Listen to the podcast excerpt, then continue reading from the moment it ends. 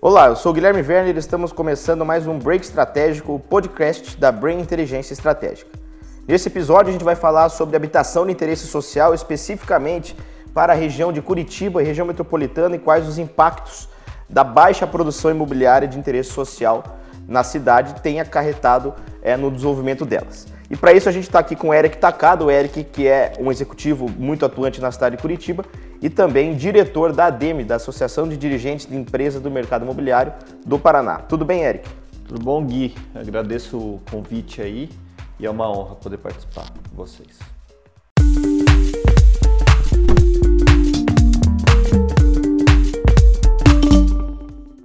Gente, hoje o nosso bate-papo aqui é uma pauta que tem acompanhado muito o dia a dia do setor, né? Dia após dia a gente está vendo notícias favoráveis, desfavoráveis.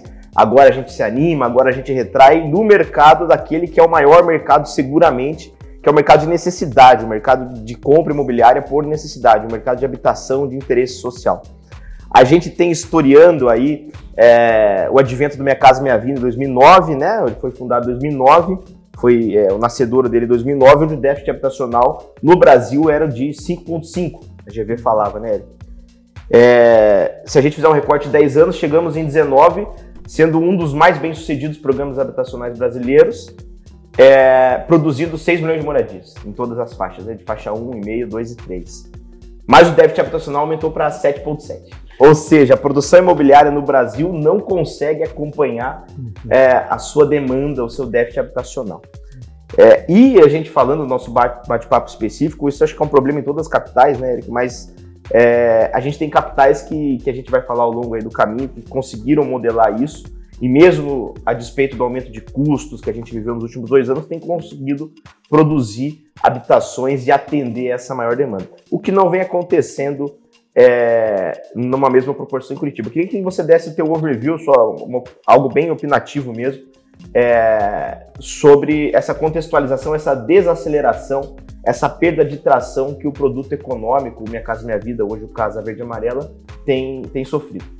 Olha só, Gui, eu acho que a gente atingiu de fato hoje um ponto de inflexão nessa curva, né? É, esse, esse desequilíbrio, esse descasamento aí da, do aumento do custo que é uma realidade não só para o econômico, mas ele acaba é, por se pesando mais na, na questão do, do, econômico, onde você não tem muito estresse de preço, né?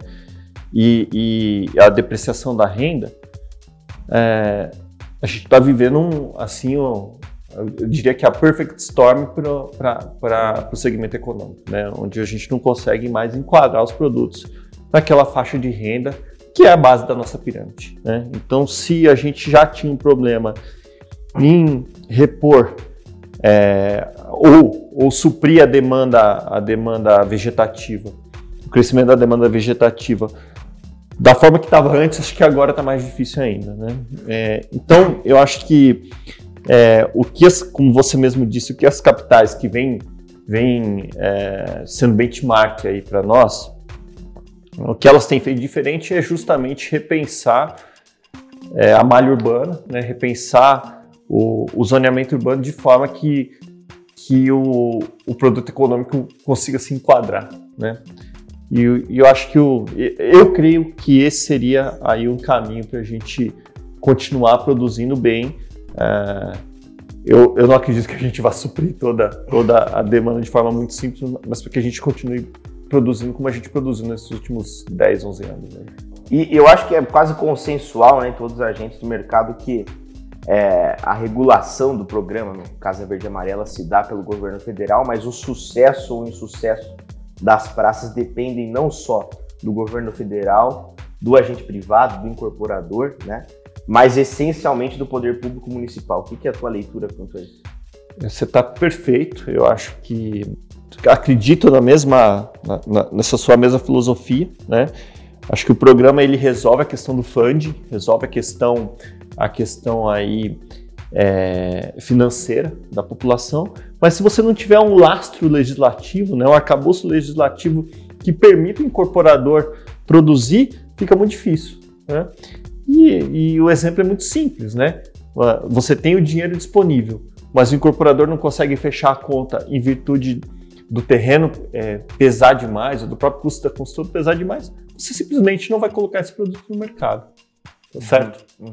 Basicamente, isso é um problema que afasta a oferta e gera um problema social grave, né? Gera favelização, gera coabitação, gera densamento excessivo, gera déficit. Além de expurgar um, uma demanda das grandes centralidades tá, para as uhum. regiões lindeiras, para a região metropolitana, aumentando o custo de deslocamento, custo de transporte, é, é, fazendo com que essa demanda que esteja lá basicamente recolha seus tributos lá e usufrua de equipamentos públicos dessa centralidade. Ou seja, também há, é, financeiramente falando, né, para o erário público, isso não, não, não, é benéfico. Né? Acho que esse é o mindset que falta mudar aí na turma. É, é o descasamento é, macro, né, Gui? Vamos dizer assim. Porque veja que esse, essa população que é expurgada, vou usar o seu termo aqui, né, para a região metropolitana, ela está gerando riqueza na capital. Né? E você está usufruindo do serviço público ah, da, da, onde ele, da onde ele reside, da onde ele mora. Ou seja, a mulher dele está lá usando a, a, a, o hospital e a UPA lá, o filho dele estuda na escola lá, mas a, a grande, grande riqueza que ele gera é dentro da capital. Né? E como você muito bem disse, além de, além de você criar esse descasamento, né, onde é gerada a riqueza para onde ele, onde ele usa o serviço público, você ainda tem esse problema da malha, né? Da malha urbana que você precisa aumentar a linha de transporte, melhorar a malha, é, e é algo que a gente sabe que é bem deficitário no nosso país também. E aí leva para lá, tem que se aumentar a contrapartida, tem que se levar equipamento é. público, aí não fecha a conta também para o incorporador. É, e, e aí a gente começa a ver por que, que, essas cidades não querem mais receber essa população. Né? Hoje tem muita cidade criando lei para evitar o excesso de adensamento que na verdade ele não está levando riqueza, né? Ele está levando só as demandas dele para dentro da cidade. Falando de Curitiba, né? Lá atrás muito ficou, o mercado ficou muito animado, né? Pela OLC, né? Pela Operação Urbana Consorciada da Linha Verde, lá isso em 7, 8, né? Um instrumento urbanístico de muito sucesso em outras regiões, de insucesso em outras. É, se você pegar Faria Lima, é o grande case de sucesso de operação urbana. É, se você pegar Porto Maravilha, patinou muito, hoje já é uma realidade, se coloca muita unidade, por exemplo, econômica, vários players nacionais atuam lá. E a nossa operação urbana aqui da linha verde teve o um voo de galinha, né? Uhum. Não foi um sucesso. Os leilões de CEPAC historicamente foram absorvidos por poucos players que precisavam viabilizar produtos pontuais, não residenciais, na, na shopping, etc. É, qual que é a tua leitura da operação urbana da linha verde e, e, e, o porquê hoje? Sei que você possivelmente analisou vários terrenos lá, viabilidades. O que, que é a grande dificuldade de colocar um produto na linha verde hoje? A ideia é muito inteligente, né? É, na teoria e no papel ela funcionaria de maneira muito é, positiva para a habitação popular, mas na prática não funcionou. E por quê? Porque os terrenos da linha verde eles são grandes, eles permitem o adensamento alto, só que a contrapartida da compra de CEPAC é caríssima, né? O que afasta a maioria dos players, que são pequenos, não é verdade? Porque vamos, vamos aqui fazer um, um breve overview, né? Quem atende o mercado de maneira é, mais. É, com, com, com, vamos chamar assim, com ritmo, não são as grandes empresas, né, é, aqui na, na, região metropolitana, são, são, as empresas locais. O mercado é muito pulverizado. Né? É muito pulverizado e justamente são essas empresas que não conseguem ali é, despender de um grande vulto de dinheiro para comprar potencial construtivo, CEPAC nesse caso. Né? Uhum. Né? Então o CEPAC acabou ficando muito caro, o que é, acabou filtrando um pouco das empresas que conseguem atuar na, na linha verde. Né? Então hoje são só os grandes players que conseguem colocar muito dinheiro na frente para comprar CEPAC para poder aprovar esses projetos. Então, na minha opinião, algo que seria muito é, muito salutar para a cidade virou um problema. Né? A linha verde continua desocupada, continua um vazio urbano, e eu não vejo uma melhora enquanto a gente não, não, não tiver uma alteração dessa legislação. Se a gente pegar, cara, o histórico de Curitiba, hum. o ano que a gente mais lançou, percentualmente falando, unidades econômicas, foi 2016, 33% da oferta curitibana, uhum. né? Chegamos a lançar algo como 1,5% em 2018, nada do que a gente lançou. Temos uma média entre 15% a 16%, enquanto no Brasil isso tem girado também muito por conta do interior, uhum. etc., a 45%, 50% dos lançamentos e de venda. né? O que, que, você acha que são os principais motivos aí dessa, dessa baixa penetração de oferta econômica? É. Falamos de alguns aqui, mas é também dificuldade de terreno, é custo de terreno. É, vamos lá, 2018 a gente não estava com INCC, né? Ou seja, esse é um problema atual. Mas é, é, se a gente historiar Curitiba, ela sempre foi performando nesses patamares. Antes de entrar aí na questão do, das dificuldades, olha só como a gente vive uma incoerência, né? A, o nosso público aqui da, da, da, das classes mais econômicas, 8 mil reais, né, se eu não me engano. É de 2,5 a, a 8 consegue é, comprar. É, a nossa, nossa linha de corte, né? Representa 45% da população. E a gente está lançando em média 15, 16%. É. Né? Então, aí já mostra a disparidade que a gente, que a gente tem entre a demanda e a oferta. É, bom, eu acho que Curitiba ela é um sinônimo de, de urbanismo, é um exemplo pro, não só para o Brasil, mas para o mundo. A gente sabe que o, o nosso modelo de, de, é, de, pensamento urbano ele foi exportado para outros países. Mas me parece que a gente vive uma utopia na cidade, sabe? Uma, uma, uma visão da cidade meio utópica, né? Que a gente vai deixar a cidade linda, pouco adensada, e que a população vai se virar, né? E esse se virar, Gui, na minha opinião, é ir para favela. Né? Aumentar a locação onerosa. É, e chega uma hora que não tem mais espaço para locação, né? Chega uma hora que não tem mais é, a casinha do fundo do sogro, do pai, para morar. É, ele acaba indo para moradia irregular, para a dita não cidade, cidade não legal, não né? Legal. Ele sai fora da cidade legal. E aí os problemas já são todos aqueles que a gente conhece. Mas assim, eu acho que são, são pontos importantes, sabe? Eu acho que Curitiba não conseguiu definir uma, um zoneamento especial de interesse social. Acho que começa por aí, né? É, quando a gente vai para a habitação popular, a gente está sujeito às me, mesmas regras de ocupação de qualquer outra região da cidade. O cara que vai ocupar no Batel, ele, é, o cara que vai ocupar lá no, sei lá, no Umbará é igualzinho o, o o, a, da Covilha do Batel. Exatamente, ele segue a mesma, as mesmas regras da, da Covilha do Batel, né? Vou dar um exemplo aqui mais extremo. São Paulo mudou isso, né? E São Paulo saiu da, da casa dos 15% para ir para a casa dos 50%, né? Então acho que é, é, tirar um pouquinho essa utopia, né? Achar que adensar é, deixa a cidade feia. Na minha opinião, o que deixa a cidade ruim é favela, não é o adensamento, né? Então acho que a gente vive ainda uma, uma ide, ideia de cidade, cidade perfeita que não existe. Ah.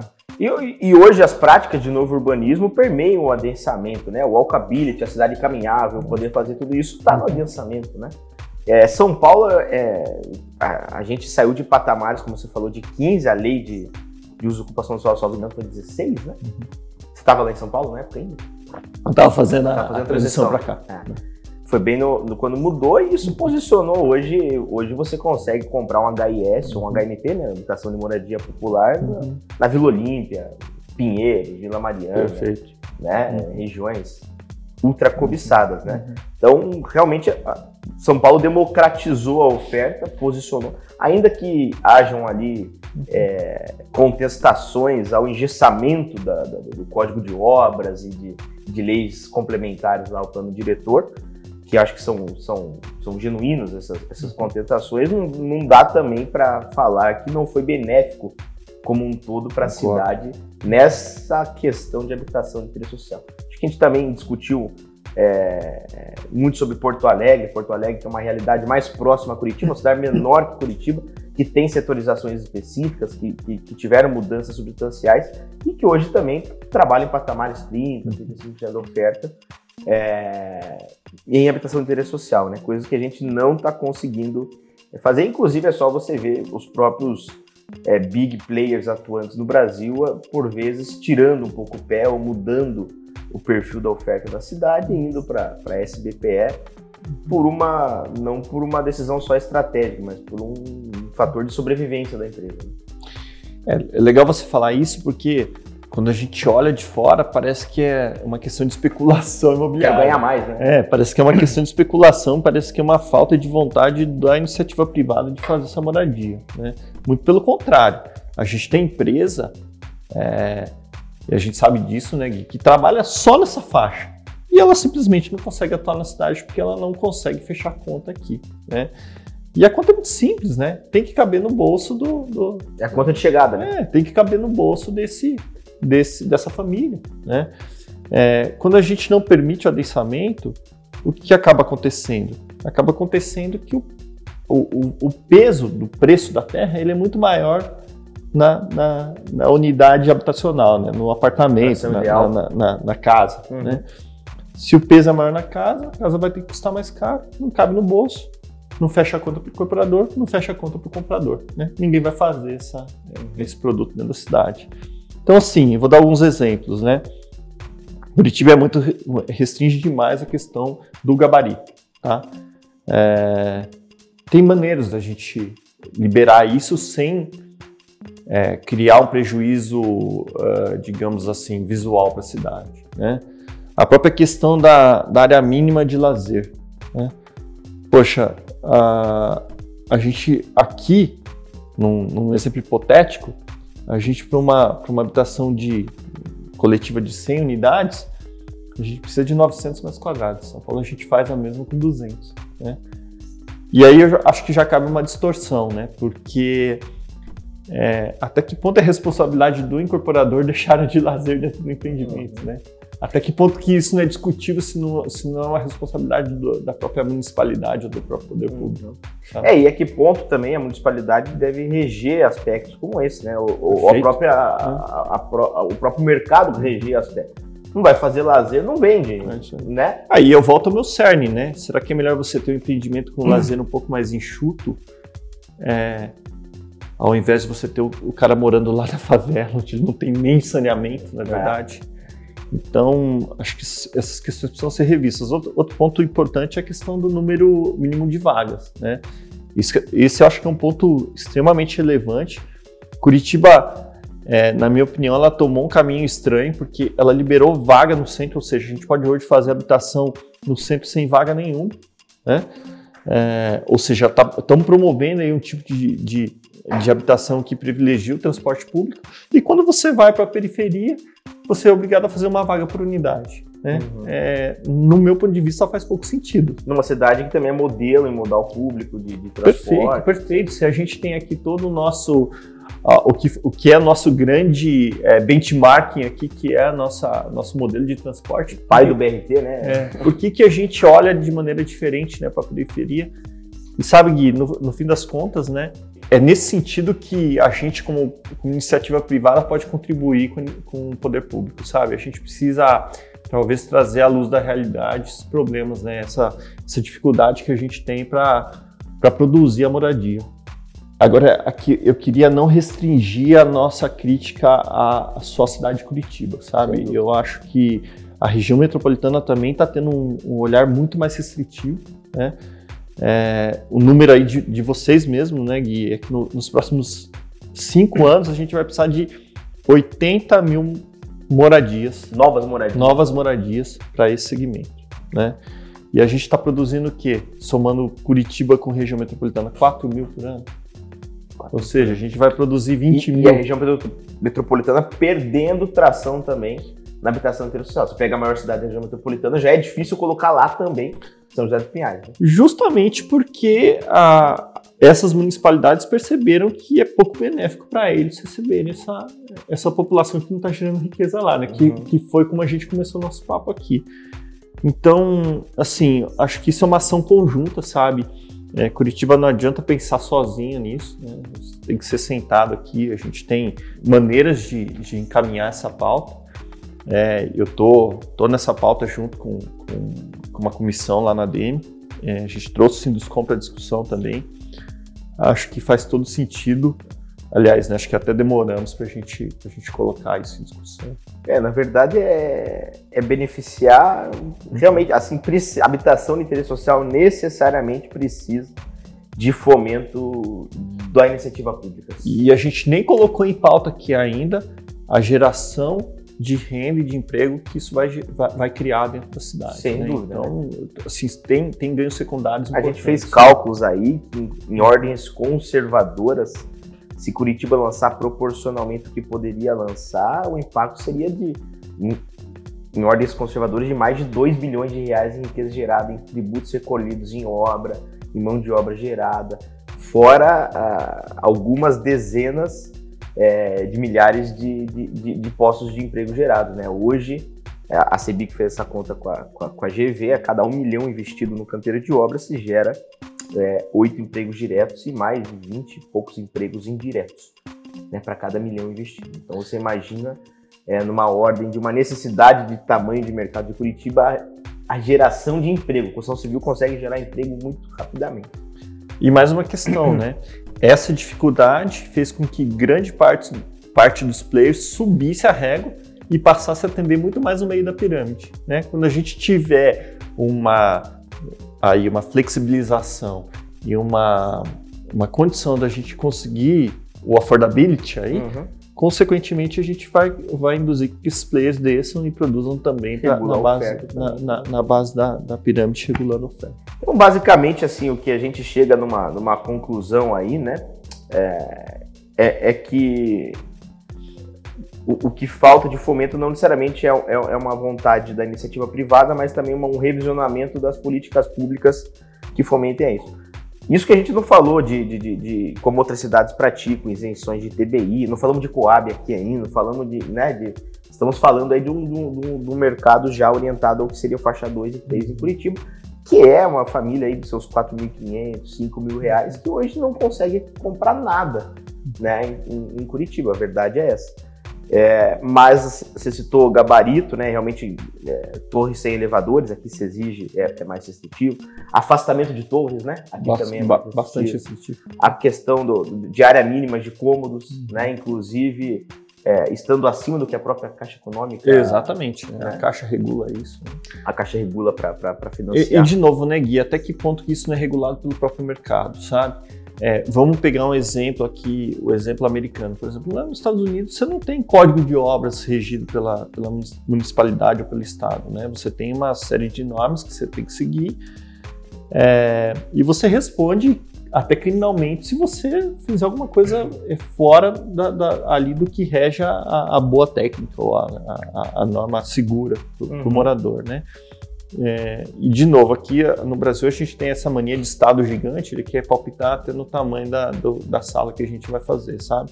Eu acho que é uma discussão que vale outra entrevista, vale é. outro tema, né? Mas é, a, a, gente acaba caindo também nessa discussão quando a gente fala, pô, por que, que o Estado está regulando o tamanho da moradia? É verdade? Muito mais sensitivo que a própria BNT. Pois é, pois é. Se você tem uma a BNT que rege isso, em que você querendo ou não, é, é regulado né, é, por ela, é estranho dizer que o Estado também palpita e, e, quer, e quer colocar o dedo dele nisso. Né? Então, eu sou crítico realmente a essa, essa posição da, da, do Estado. Eu acho que a gente já vê exemplos no, no país onde isso tem, tem se flexibilizado. De certa forma, Curitiba está indo para esse caminho, né? com, com aprovação simplificada e aprovação de manchas mas acho que tem um caminho longo ainda pela frente.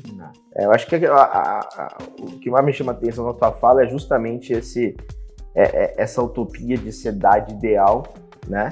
Onde a gente vê que é uma utopia mesmo, é um caminho muito longo a ser percorrido, né? Hum.